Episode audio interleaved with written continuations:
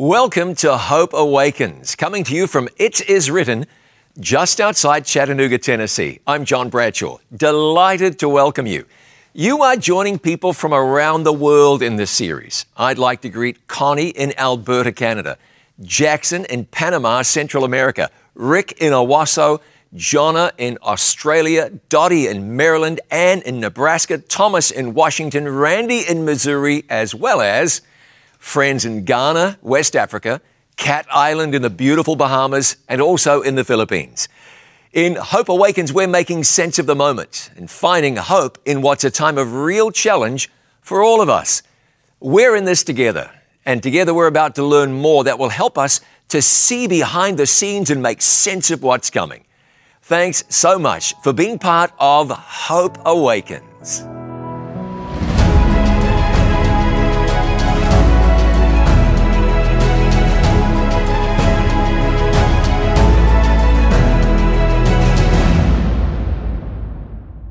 I'm John Bradshaw from It Is Written, and th- these are unprecedented times we're dealing with lockdowns, illness, job loss, insecurity of all kinds. We've been concerned for the welfare of our families, especially the elderly, those with underlying health challenges. We ought to know by now wash your hands, which, by the way, has always been really good advice. Cough into your elbow. Don't mingle with people if you are feverish. Now we're practicing social distancing. We've adapted to a new way of life where, in many places in the world right now, you can't go to the supermarket as you used to. Many businesses are closed, many services are unobtainable. A friend said the other day he's had his car waiting at the mechanics to be fixed for he doesn't even remember how long. It's just that there's nobody to fix it right now. Now, before we go any further, I'd like to share with you some resources that will make this study journey even more beneficial for you. So be sure you visit hopeawakens.study slash resources and you'll get free resources that will enhance your study time and help you to get the most out of this experience.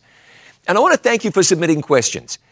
You'll understand we'll, we'll never be able to get through all of them, but we'll do our best to get through as many as our time allows. So, Get your questions to hopeawakens.com slash questions. Hopeawakens.com slash questions. And with that, I want to welcome to Hope Awakens my good friend Doug Naag. Doug, welcome. Thanks for being here.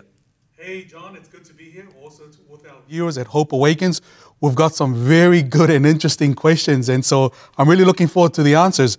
This one comes from Kathy, and Kathy asks, What does the Bible teach about uh, God uh, allowing this world to go through all of the things that we're going through? And why didn't he just fix it from the beginning?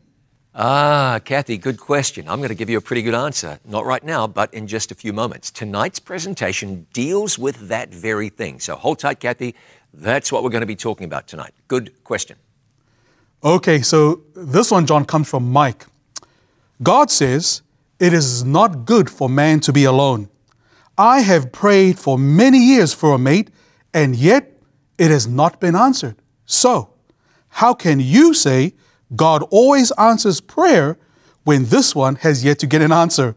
Or are you going to take the easy way out and just say he is saying no? Well, that's a good one. I don't know that that would be the easy way out necessarily.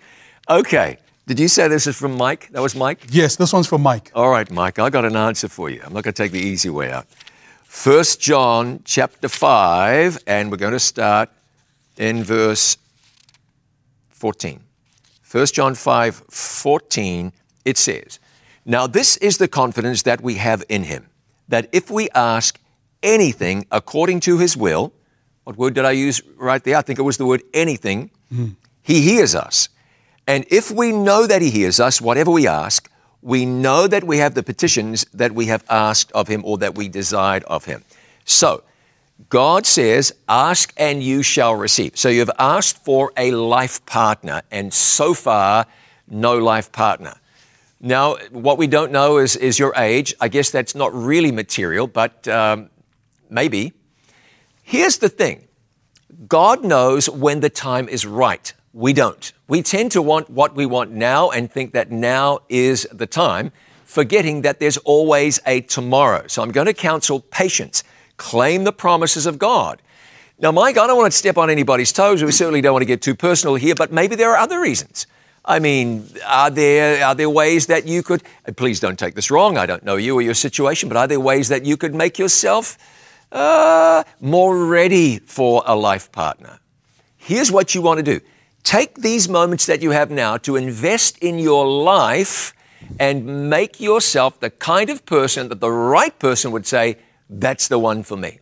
You know what I'm saying by that, aren't you? Uh, don't you? So, so don't get frustrated with God. God's doing what He ought to do, how He ought to do it, when He ought to do it.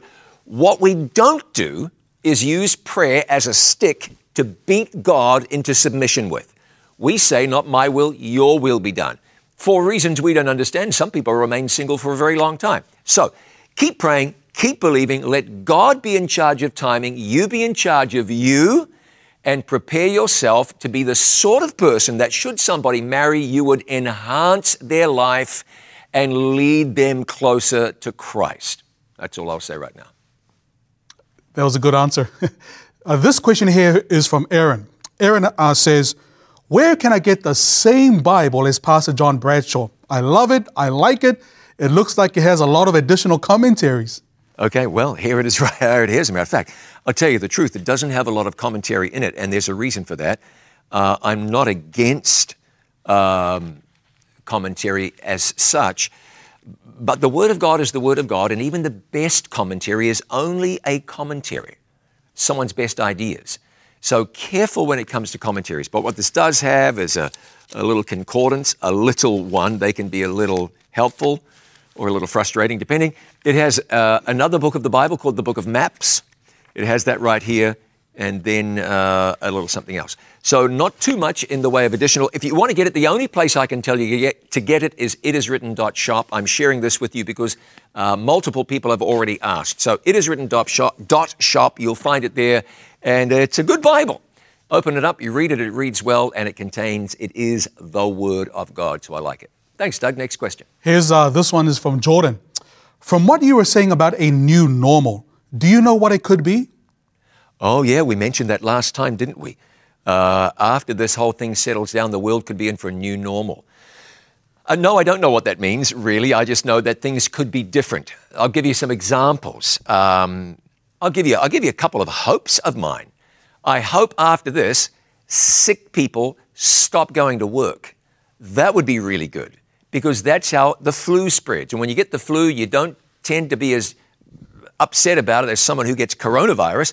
Understood, but it's still an awful indignity for somebody to, to, to, to, to, to foist their flu upon you.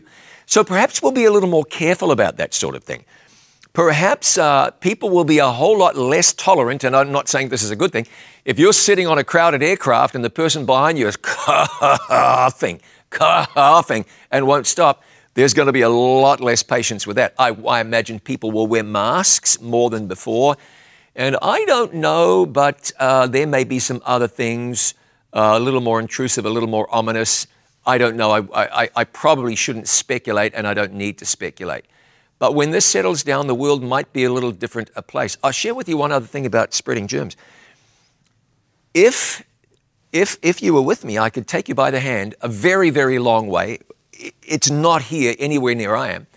I could take you to a residential care facility where during the last flu season, nine elderly residents died. And they died because they contracted the flu and they weren't able to fight it off. Wouldn't it be good if people started taking a little more care now and said, oh, this stuff is actually deadly? Uh, I should be a little more careful about where I take my germs. So I've talked about, I think, some positive changes, and there might be some positives, maybe some not so positives. We'll see. That's a good one. Kenny asks, How can I keep doubt from entering my mind? Oh, good question. Kenny, let me tell you, you cannot. How do I keep doubt from entering my mind? You can't. And you needn't. The question is, what do you do when doubt comes into your mind? So, I'm not sure what doubts you're talking about, but maybe it's doubts about the existence of God. Well, you open the Bible to the very first page of text, and it says, in the beginning, God. There are more than 31,100 verses still to come. The first one says, God. God exists. Uh, you turn to the very end of the Bible. The grace of our Lord Jesus Christ be with you all, right there at the end of the book of Revelation, uh, Revelation 22 21. Go to the Bible. You're not going to keep doubt from entering your mind, but what do you do with doubt? Continue to revert to the Word of God, yield to the Word of God, stand on the Word of God like Jesus did, and we'll see tonight how Jesus gave us an example in doing that. Don't worry about doubt. Uh, you know, it's a little bit like water running through a, a crack in a wall. It's going to keep doing that until you seal up the crack or divert the water. You can't stop the rain from falling, but you can seal up the cracks and let the Word of God seal up the cracks inside your mind. You don't have to have a dumb faith. You can have an intelligent faith. I believe because of this and this and this and this and this. You can have a confident, intelligent faith. Let the Word of God be the answer to your doubt. This is God's Word, not mine. It's not yours. And you can be confident in this and let the Bible uh, take care of any doubts as they occur to you. You will find when you get more confident and you just keep fending off doubt with the Bible, those doubts are going to surface a whole lot less frequently. Nancy asks, My heart has a conviction to spread the gospel, but due to health issues, I'm not able to be in the company of others at this time. How can I share the gospel without me being in person? Oh, Nancy, great question. So you're aware of a, of a, of a web address, hopeawakens.com. Take that and share it with everybody in your inbox and say, You don't want to miss this. You just witnessed. You are going to have interactions with people, whether it's over the phone or whether it's the, the FedEx person dropping off a box or the times that you go out of, of the home. You're going to interact with people. Let Jesus shine out of you and look for opportunities to speak a word in his behalf. Uh, you can use the telephone, the internet, email, texting, you name it. There are still lots of ways that you can share your faith. And Nancy, I'm encouraged that you would ask such a question. Thanks for doing so. This is a question from John to John. All right, John, let's have it. what is the best answer for someone who asks, Where and who do pestilences or plagues come from? It seems that God sent the plagues on Egypt. What about in the end of times? Is it God, Satan, or self? Yeah, that's a good question. I'll tell you what, tonight, again, I think we started with a question where I said we'll answer it tonight. Uh, this Was this our last question? Yes, this is our last question. All right, so our last question, I'll say the same thing. We're going to answer that question in tonight's presentation. Thanks very much. And you know what to do if you have questions. You get them to us at hopeawakens.com slash questions. I'm pretty certain I've got it right. hopeawakens.com slash questions. I think I do. And I am grateful. Our presentation tonight is entitled The Unseen Enemy. We're going to begin tonight by speaking to a guest, someone I've known for many years. He served in the United States military for 20 years. He was a sergeant major, and his name is DK Kim. DK, thank you. Welcome to Hope Awakens. Uh, good to be with you, John. I really appreciate it. Okay, let's begin with your time in the military. Our subject tonight is the unseen enemy. And any military knows plenty about uh, finding the unseen or avoiding detection. It's important in the military. What can you tell me about that? Well, John, it's been over 25 years since I left the military, so it won't do justice for me to talk about what goes on these days, but we'll try to share from my own perspectives and experiences in the past. Uh, one of the most important aspects of consider uh, to consider when planning for the war or battle is the element of surprise. Commanders can execute this uh, element of surprise by inserting highly trained small units or teams uh, way behind the enemy line, infiltrate them deep within the enemy territory to gather information, intelligence, um, disrupt the lines of communications, or destroy critical targets of importance for the main objective. To accomplish such a task, these small units must uh, move without being detected. Simplest way, uh, blend in well by uh, camouflage properly. You don't want to wear a desert camouflage pattern in the jungle or vice versa. Or, uh, of course, move at night in hidden, and also a total silence while moving. I you can also use Sorry, go right ahead. I'm, I didn't mean to interrupt you. Okay, you can also use a different infiltration method, such as using scuba techniques or uh, free fall techniques uh, behind the enemy lines. However, the most important thing to consider is to simply blend with the surroundings, uh, minimize unnecessary movements, and stay silent that no one suspect you are there.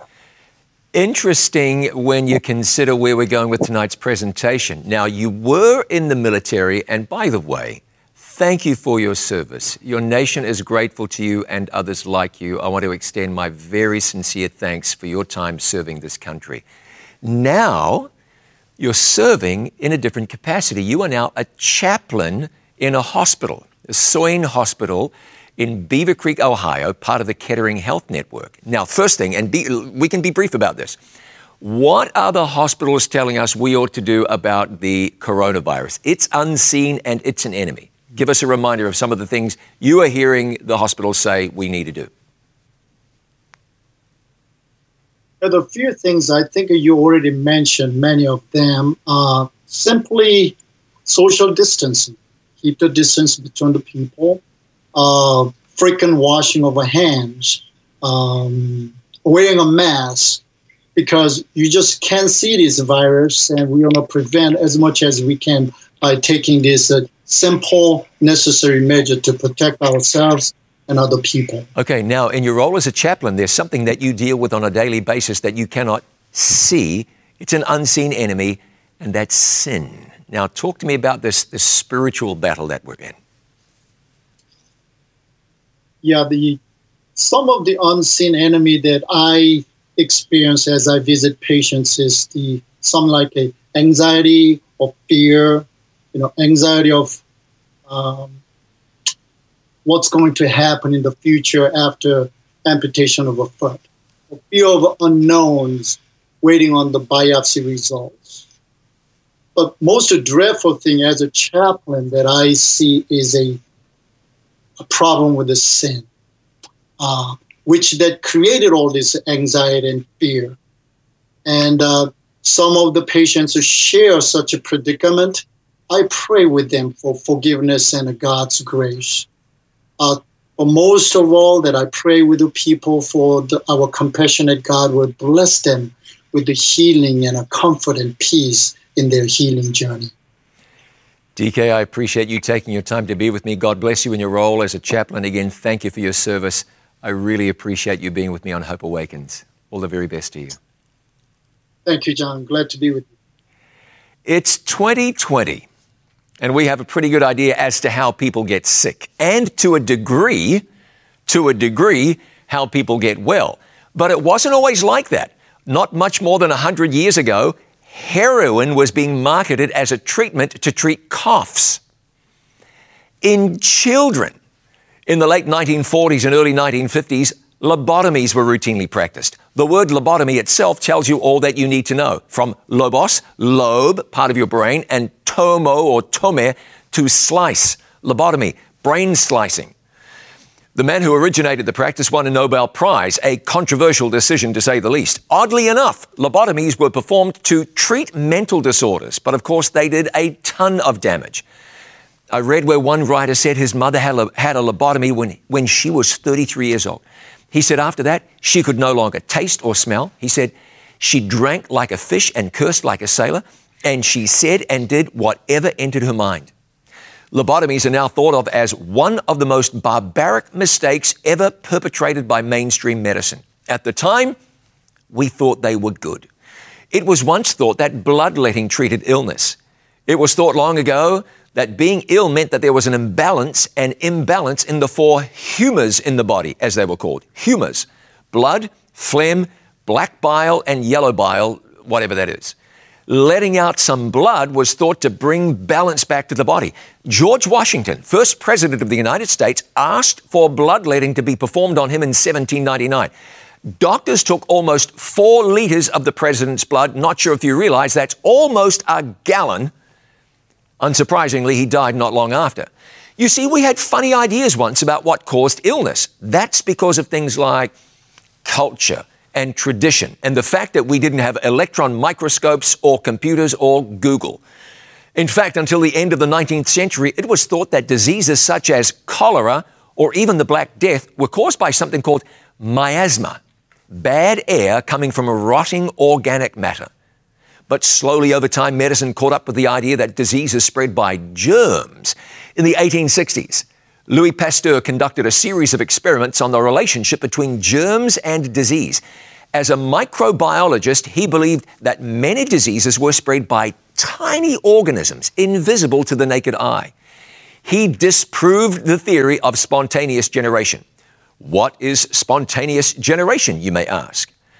Well, it's the idea that little creatures such as fleas or maggots just simply came into existence out of dust or dead flesh, just came out of nothing.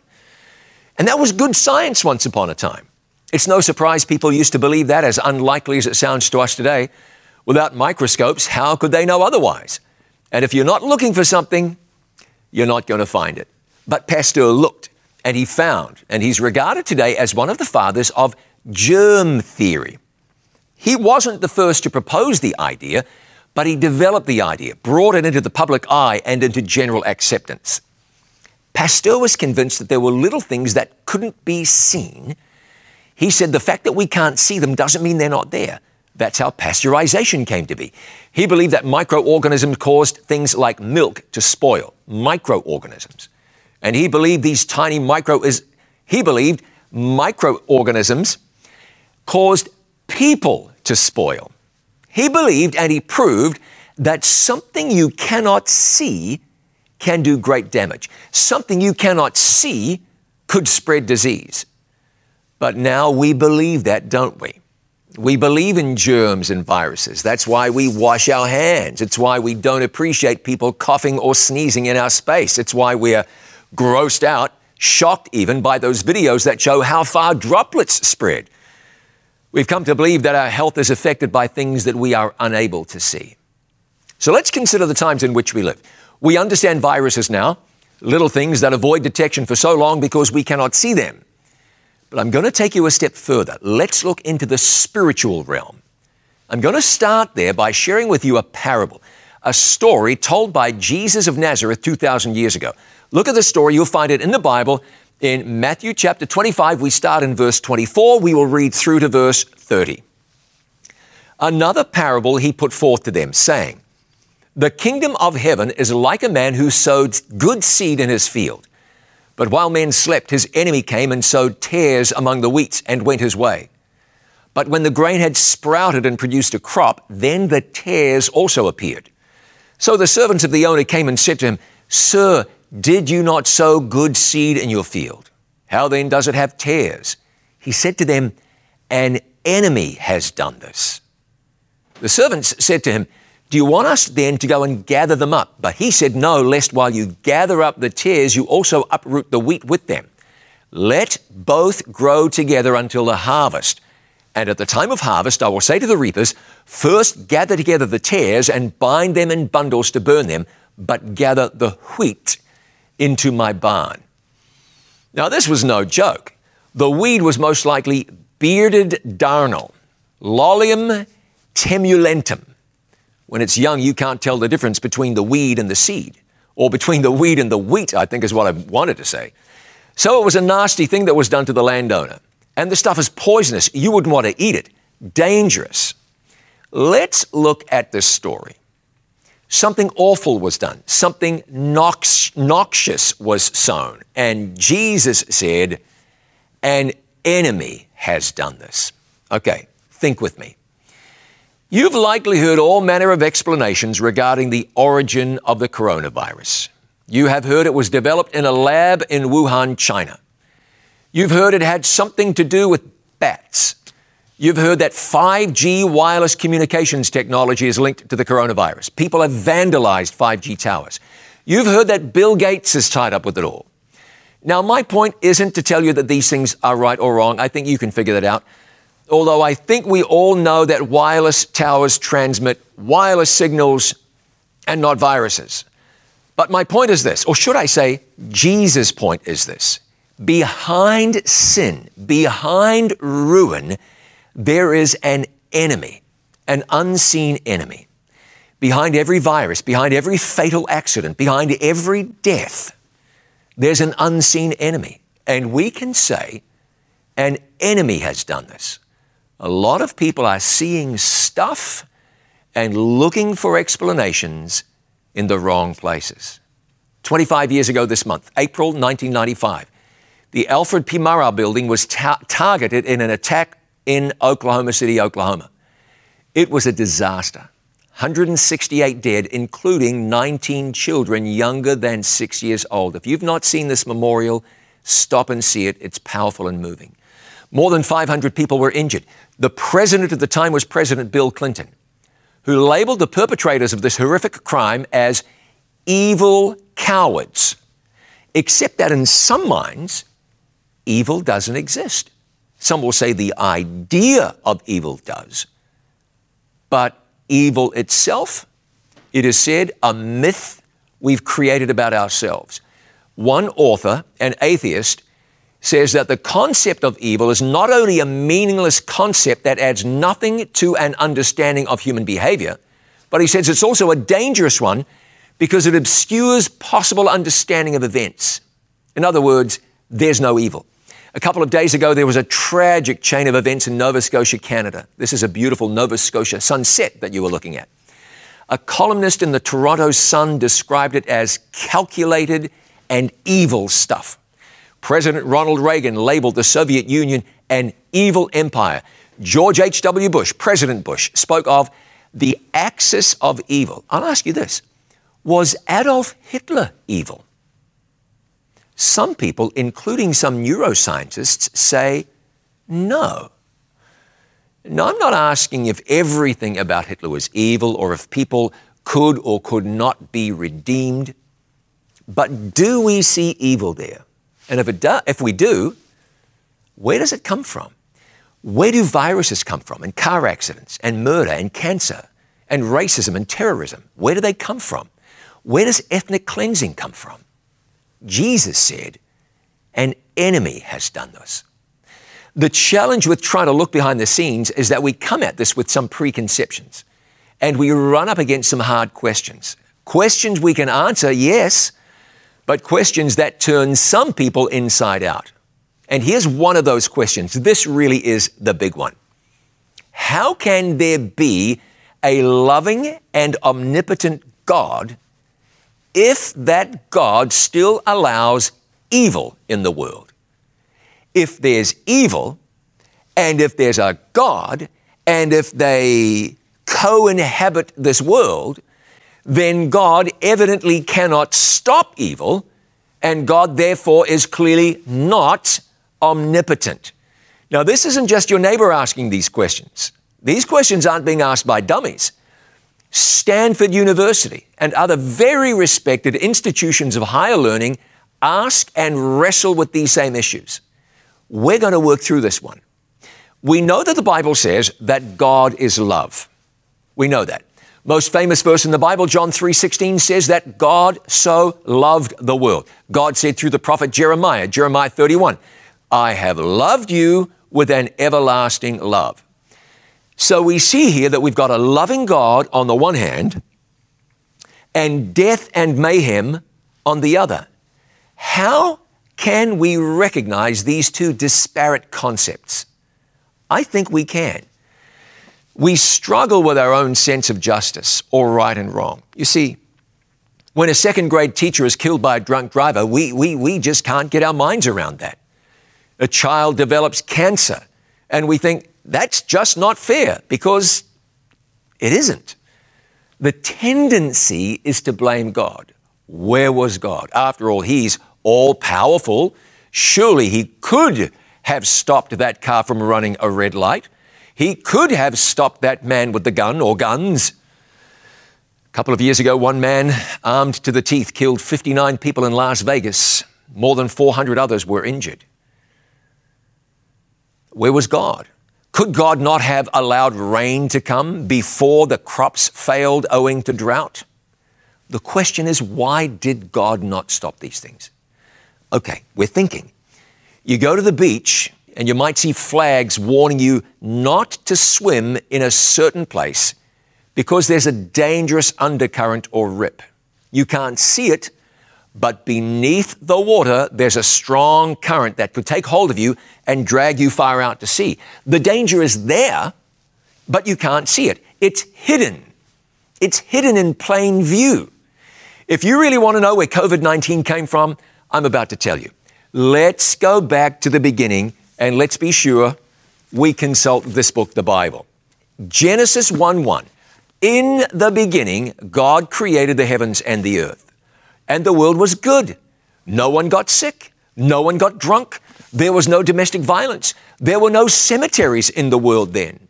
The plan was that Adam and Eve would live forever. Genesis 1:31 says, "Then God saw everything that he had made, and indeed it was very good." So the evening and the morning were the sixth day. Very good. But we know what happened. It was the oddest thing. We pick it up in the third chapter of the Bible. We read this. Now the serpent was more cunning than any beast of the field which the Lord God had made. And he said to the woman, Has God indeed said, You shall not eat of every tree of the garden. The serpent tempted Eve to eat the fruit that grew on the knowledge, no, grew on the tree of the knowledge of good and evil. And what did she do when tempted? So when the woman saw that the tree was good for food, that it was pleasant to the eyes, and a tree desirable to make one wise, she took of its fruit and ate. She also gave to her husband with her, and he ate. Then the eyes of both of them were opened, and they knew that they were naked, and they sewed fig leaves together and made themselves coverings. And how did that play out? One chapter later, one chapter, now Cain talked with Abel his brother. And it came to pass when they were in the field that Cain rose up against Abel his brother and killed him. So we have death in Genesis 4. Six generations later, same chapter, then Lamech took for himself two wives. Now we have adultery. The name of the one was Adah, the name of the other was Zillah. Four verses later, same man, Lamech, says, Adah and Zillah, hear my voice. Wives of Lamech, listen to my speech. For I have killed a man for wounding me, even a young man for hurting me. The wheels fell off pretty quickly. Lamech's son. You know who he was. Lamech's son was Noah. And we know what happened in Noah's day. Genesis 6, verse 5. Then the Lord saw that the wickedness of man was great in the earth, and that every intent of the thoughts of his heart was only evil continually. Verse 11. The earth also was corrupt before God, and the earth was filled with violence. In fact, the same chapter says, The Lord was sorry that he had made men on the earth and he was grieved in his heart. So why did all this happen? Here's why. Look back with me in Genesis 3:14. So the Lord God said to the serpent, Because you have done this, you are cursed more than all cattle and more than every beast of the field. On your belly you shall go, and you shall eat dust all the days of your life. Notice what God said? Because you Satan have done this. God identified the cause of the trouble. An enemy had done this. God identified that enemy. Okay. Where'd this enemy come from? Well, the answer is the last place you would imagine. The Bible says, and war broke out in heaven. This is Revelation 12, starting in verse 7. Michael and his angels fought with the dragon, and the dragon and his angels fought, but they did not prevail nor was a place found for them in heaven any longer. So the great dragon was cast out, that serpent of old called the devil and Satan, who deceives the whole world. He was cast to the earth, and his angels were cast out with him. You would not expect there to be war in heaven. That's almost incomprehensible.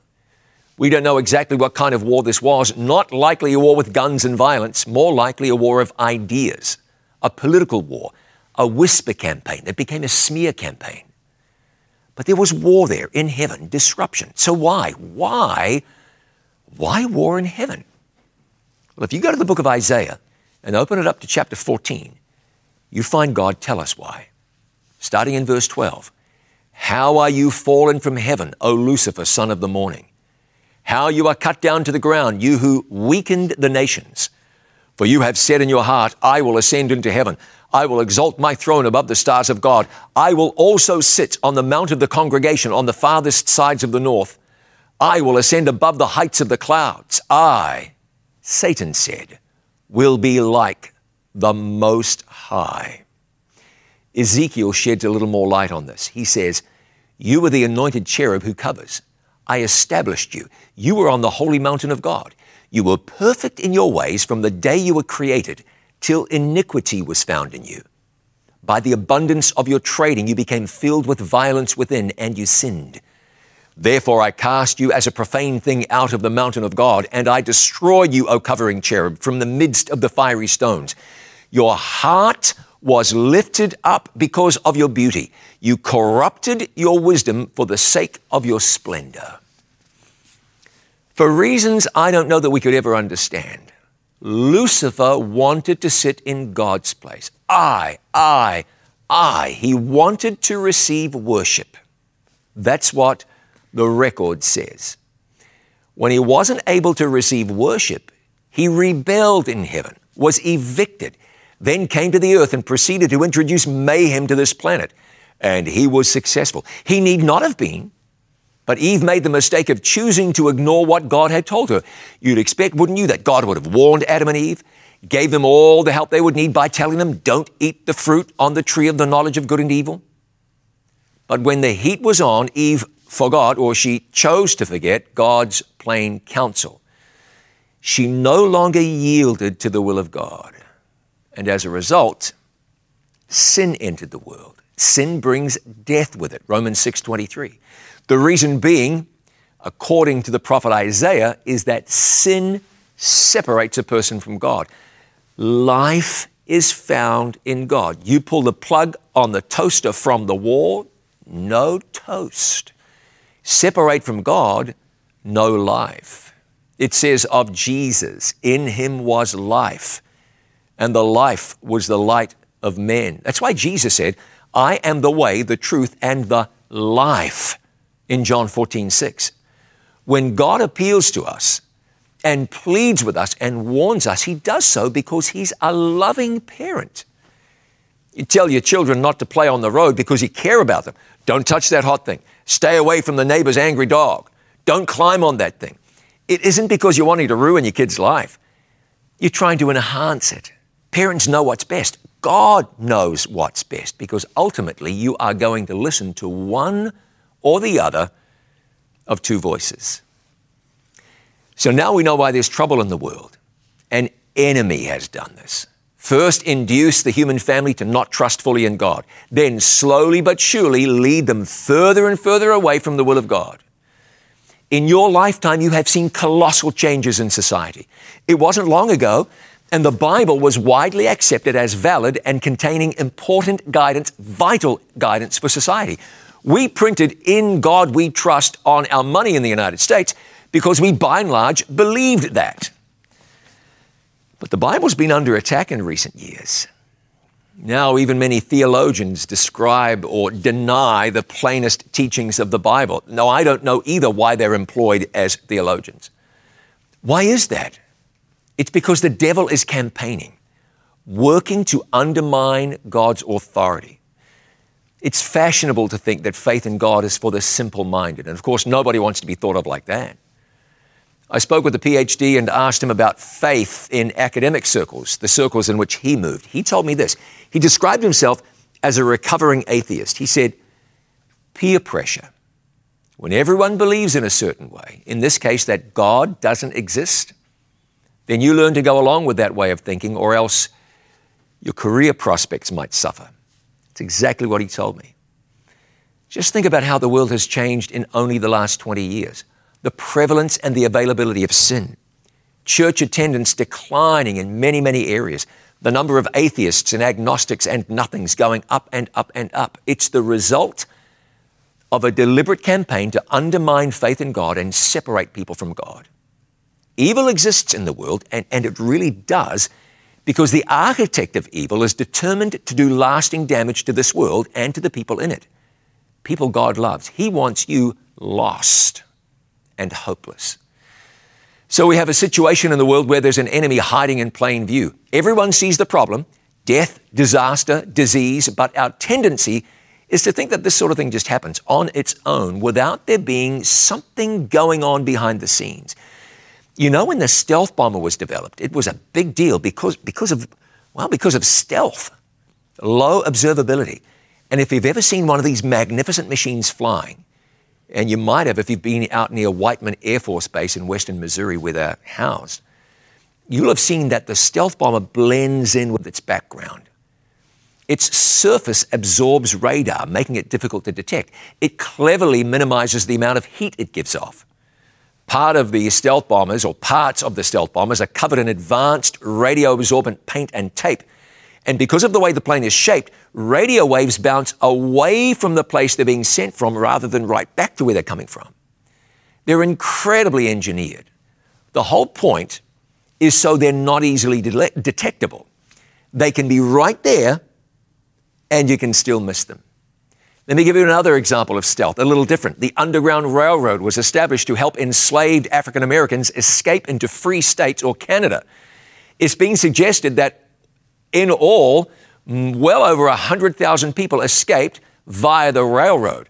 Of course, the Underground Railroad wasn't underground and it wasn't a railroad. It was described as being underground because people who disappeared into it were just gone, like the earth had swallowed them up probably the best known figure associated with the Underground Railroad, Harriet Tubman, responsible for helping more than 70 individuals to become free.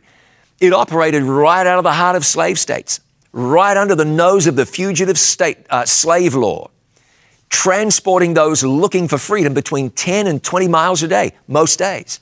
It was happening right out there where it couldn't be seen. You can hide things in plain view, you know.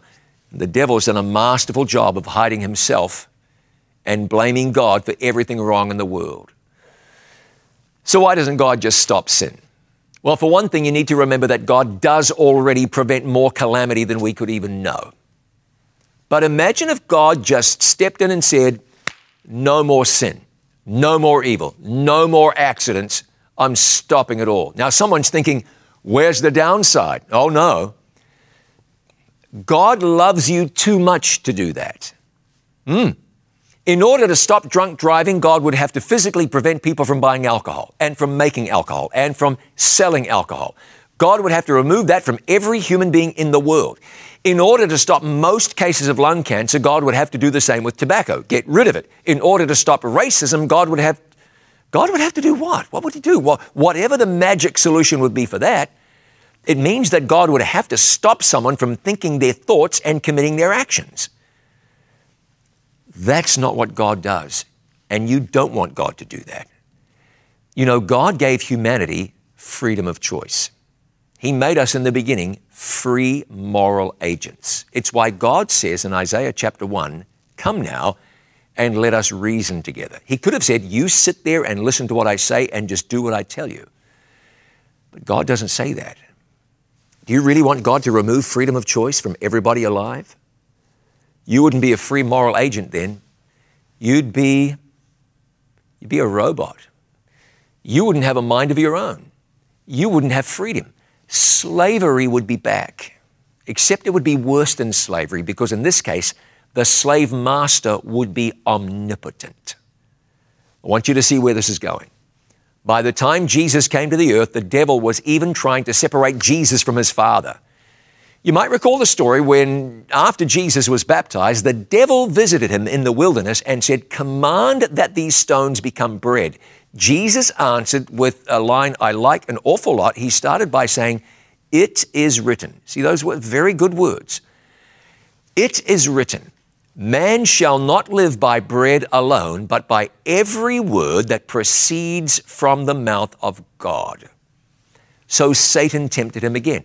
Throw yourself off this pinnacle of the temple, and the angels will catch you before you hit the rocks down there. And Jesus answers, It is written, You shall not tempt the Lord your God. But watch the third temptation. Again, the devil took him up uh, on an exceedingly high mountain and showed him all the kingdoms of the world and their glory. And he said to him, All these things I will give you if you will fall down and worship me. Do you see that? It's that desire for worship, which explains what we're seeing in the world today an angry, fallen angel, desperate and determined to get on earth the worship he wasn't able to get in heaven. And let me just pause a moment to say this. When you get over into the book of Revelation, the Bible speaks about the devil in earth's last days and says that all that dwell upon the earth will worship him. So you see what he's doing, separating us from God so that we lose our faith and our trust in God, so that we decide that God is a maniac who floods the planet just to kill people and get a thrill. And we turn away from God and follow after the enemy. So, no, murder isn't God's doing. Don't blame God for that, or starvation, or for injustice. An enemy has done this. You want God to step in and stop it all? You're asking that God take away your free moral agency and make you a robot. Satan tells us the same lies today as he told Eve in the Garden of Eden. You will not surely die, for God knows that in the day you eat of it, your eyes will be opened, and you will be like God, knowing good and evil. Did you see that? He says, God is keeping something from you. God isn't fair. Today, we still have freedom of choice, but look around and you can see a lot of people aren't exercising that freedom in harmony with good common sense or with God. You're free to drive a car. With that freedom comes the responsibility to drive it appropriately. Don't drive under the influence of alcohol. Do obey the road rules. You can fly a plane, but we're hoping you won't fly one into the side of a building. You think it was risky giving human beings freedom of choice? Well, not if they surrendered that to God. But what was the biggest risk? You see, everything would be fine unless something went wrong. And what could go wrong? Sin. And if sin happened, what then? Look at this. In the book of Revelation, we read that Jesus was the Lamb slain from the foundation of the world. That means that heaven was prepared for sin if it happened, Jesus would come into the world to die for sin so that sinners could live. The one who assumed the risk in this thing was God. God would have to give the most. God would be separated from his son, whom he had been with since eternity past. God would have to clean up the mess we made. He'd have to bear our guilt, our shame. He'd have to watch his own son be treated indescribably cruelly for things that he never did. In fact, Jesus came to the world to demonstrate love and he received hate in return. He came to bless others and they nailed him to a cross. He gave his life for a world that rejected him. Don't forget even for a moment what God did. Woman taken in adultery, Jesus forgave her. World was destroyed in Noah's day.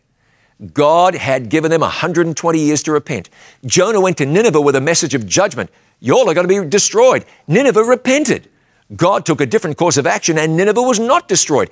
Nineveh was profoundly wicked. I'm not even going to tell you what the Ninevites got up to. David was a murderer and an adulterer and a liar. God forgave him. Manasseh was so wicked, you're not going to believe it. Sacrificed his own children to pagan gods, yet you will see Manasseh in heaven. What we have in God is a merciful God, a loving God who showed that over and over again.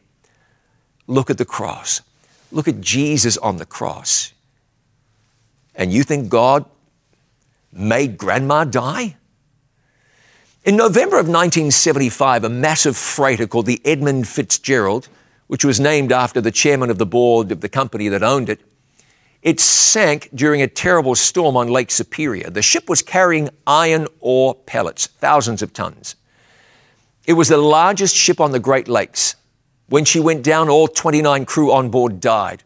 A month later, the Canadian folk singer Gordon Lightfoot recorded a song called The Wreck of the Edmund Fitzgerald. And in that song, remember, it's about men perishing in a shipwreck in a terrible storm. Lightfoot sings, Does anyone know where the love of God goes when the waves turn the minutes to hours? Listen to that question he asks. Where does God's love go at a time like that? What happened to the love of God that this tragedy could happen? You get the implication. And that belief has been drilled into our minds. Where did the love of God disappear to at a time like that? Of course, God's love is constant. The presence of a tragedy is not a reflection on God or on the love of God. It's a reflection of the fact that we are caught in a battle, a spiritual battle in this world. God is love according to the sacred record. That's always true. There's an enemy who wants you to think otherwise. Remember what the Apostle Paul wrote to the Ephesian church. He wrote, For we do not wrestle against flesh and blood, but against principalities, against powers, against the rulers of the darkness of this age, against spiritual wickedness in the heavenly places. He says, There's a spiritual war going on. It's serious. We are in the fight of our lives. What we're looking at is a great conspiracy. You've heard the conspiracy theories that float around. I'm going to tell you about the biggest and baddest of them all. The greatest of all conspiracies. The conspiracy theory everyone ought to hear about because it's the one that can be believed 100%. Satan has conspired against God. In this conspiracy, he's gone on an all out attack against the character of God. He has rubbished God, denigrated God, criticized the Bible, blamed God for the very things that he has caused, and incredibly, most people have swallowed the lie. Does God cause hurricanes? No. An enemy has done this. Does God cause house fires and cancer and fetal alcohol syndrome? No. An enemy has done this. There's a battle going on, spiritual battle. Every few years ago, a country has a general election, most countries. You get to vote for members of parliament or Congress or Senate, or you get to vote for president. There's a presidential election in the United States later this year. You get to choose who you want to see in office. It's the same spiritually. There are two great powers in this universe, and you get to choose which power you want to align yourself with. Look, rather than sin in the world causing you to think God isn't good, it would be right for you to look at tragedy and say, This is evidence that the devil isn't good. Someone has hijacked God's world rather than running from God, rather than running from this great good God, loss and sadness and death ought to cause us to run to God. Get angry with God and you're upset with the wrong person. That's for sure. I remember being in a hospital counseling room 25 years ago, almost to the day. My father had been experiencing ill health. Still in his 60s, you'd think he was too young to die, but we don't always get to pick our time. I was there when the doctor said to my father as kindly as he could, I'm sorry, Mr. Bradshaw. There's nothing more that we can do. I looked at my father and he had this, this look on his face. It, it was sort of disbelief mixed together with, I don't think I heard you right, doctor. My father asked a question I will never forget. He said, So you're telling me I'm going to die? The doctor had been asked that question a few times before. All he said to my father was, We'll keep you as comfortable as possible, Mr. Bradshaw. That was an interesting drive home. We all know that one day we're going to die. But my father had just had his death sentence read to him. He was going home to die. My dad was a man of faith. He'd done his best to remain a faithful member of his church all of his life, and yet now he was going home to die. God did not lengthen his life sooner than anyone would have wanted. But I'll tell you this my dad's faith never wavered. Never. Not even once did he blame God for his unfortunate situation. Never did he charge God with being unjust. Now, don't get me wrong, if, if you or someone you know has a hard time receiving that kind of news, I'm not faulting that. Anguish is understandable. My father wasn't happy to hear this news. He was as disappointed as anyone. But he didn't see it as unfaithfulness on God's part. I've never forgotten that. His faith stayed strong. He turned to God for strength. He didn't turn on God. How are you doing right now? I know there are many people who are doing great. That's good. This, this strange new world we're in is for some people just an inconvenience, maybe even a minor one. But for others, it's tragic. More people died today. More families are grieving. I heard today of several different healthcare workers who are heading into the teeth of this storm, going right onto the front lines to join the other, other admirable people who are there treating the worst affected. Some of those people are very concerned. Their families are concerned as well. But the truth is, God is good. He's always been good, always will be. But as important as knowing that is, entering into that is better. I take you back to 1975, Hobart, Tasmania, Australia, 9:30 at night, January the 5th, middle of summer in the southern hemisphere. An enormous cargo ship transporting iron ore hit a bridge, a bridge that went over the Derwent River, caused a 73 meter long section of the bridge to collapse, 240 feet long. Four cars drove off the end of the bridge and plunged 150 feet into the water below. Two cars were left dangling over the end of the bridge, their occupants managing to escape with their lives. A man named Murray Ling was driving across the bridge and noticed lights on the bridge go out in front of him. He thought something's wrong. Then he saw the taillights of cars in front of him disappear as those cars plunged off the bridge. He braked as hard as he could. His car stopped just inches from the edge, but another car coming up behind him rammed him pushed the front wheels over the edge, and there the car teeter tottered. Mr. Ling and his family got out, and then they realized other cars were heading for the 150 foot drop, so he tried to get the drivers to stop. A bus filled with people skidded to a stop, crashing into the railing on the bridge. Two cars ignored him raced past. One of them actually paused and swerved to get around him, drove around, looked at him like he was crazy drove off the end of that bridge, and the occupants of the vehicles of the vehicle perished. He tried to save them. Some were saved, others ignored the appeal to stop, the appeal to be saved. In fact, Jesus spells out the problem of the masses today when he says in John 5, verse 40, But you are not willing to come to me that you may have life. Jesus came into this world to give us life more abundantly. That's what his own words said. I have come to give them life and that they may have it more abundantly.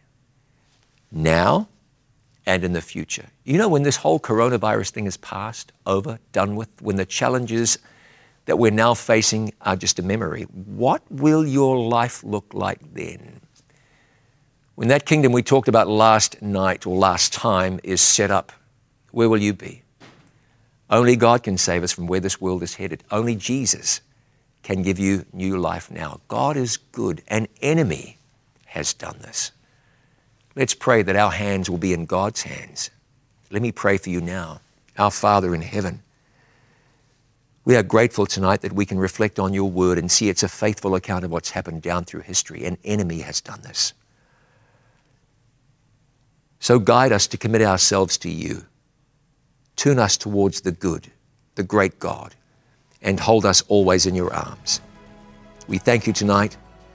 In Jesus' name, amen. I hope you'll be sure to get your study materials, get your questions to us, shared with you earlier how you can do that. And be sure to join me tomorrow night. We've got a great subject Heroes in a Time of Crisis. Heroes in a Time of Crisis. Don't miss tomorrow night more from Hope Awakens.